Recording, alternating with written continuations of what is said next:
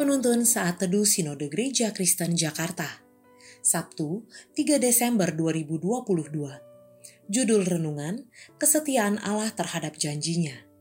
Firman Tuhan diambil dari Lukas 2 ayat 36 sampai 38 Lagi pula di situ ada Hana, seorang nabi perempuan, anak Fanuel dari suku Asher.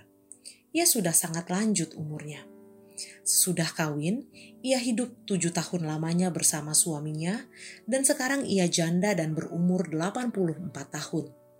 Ia tidak pernah meninggalkan bait Allah dan siang malam beribadah dengan berpuasa dan berdoa. Dan pada ketika itu juga, datanglah ia ke situ dan mengucap syukur kepada Allah dan berbicara tentang anak itu kepada semua orang yang menantikan kelepasan untuk Yerusalem. Buku When Bad Things Happen to Good People ditulis oleh Harold S. Kushner setelah kematian putranya di usia 14 tahun karena suatu penyakit langka. Dalam buku itu, ia menceritakan keraguan dan ketakutannya saat anak laki-lakinya yang baru berusia tiga tahun menderita penyakit genetik progeria dan tidak dapat disembuhkan tidak mudah baginya untuk bisa menerima kenyataan bahwa ia harus mengalami penderitaan berat dalam hidupnya dengan kematian orang yang dikasihi. Dalam hidupnya, Hana juga mengalami penderitaan. Ia menjadi janda di usia muda karena suaminya meninggal di usia pernikahan tujuh tahun. Meskipun demikian, ia tidak lari meninggalkan Allah.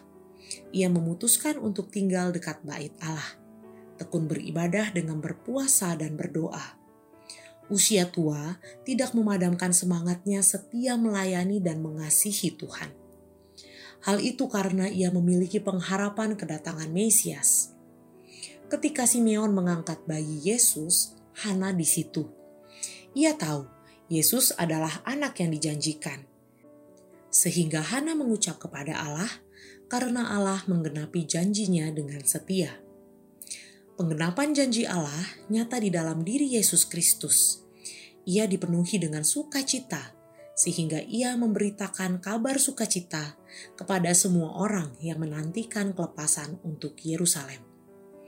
Allah tidak pernah mengecewakan orang yang berharap kepadanya.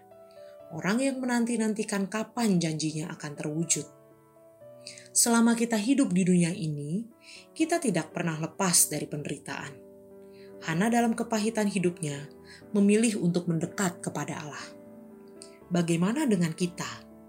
Menjelang Natal ini, mari kita bersyukur akan kehadiran Kristus yang menjadi bukti bahwa Allah layak dipercaya karena ia setia pada janjinya.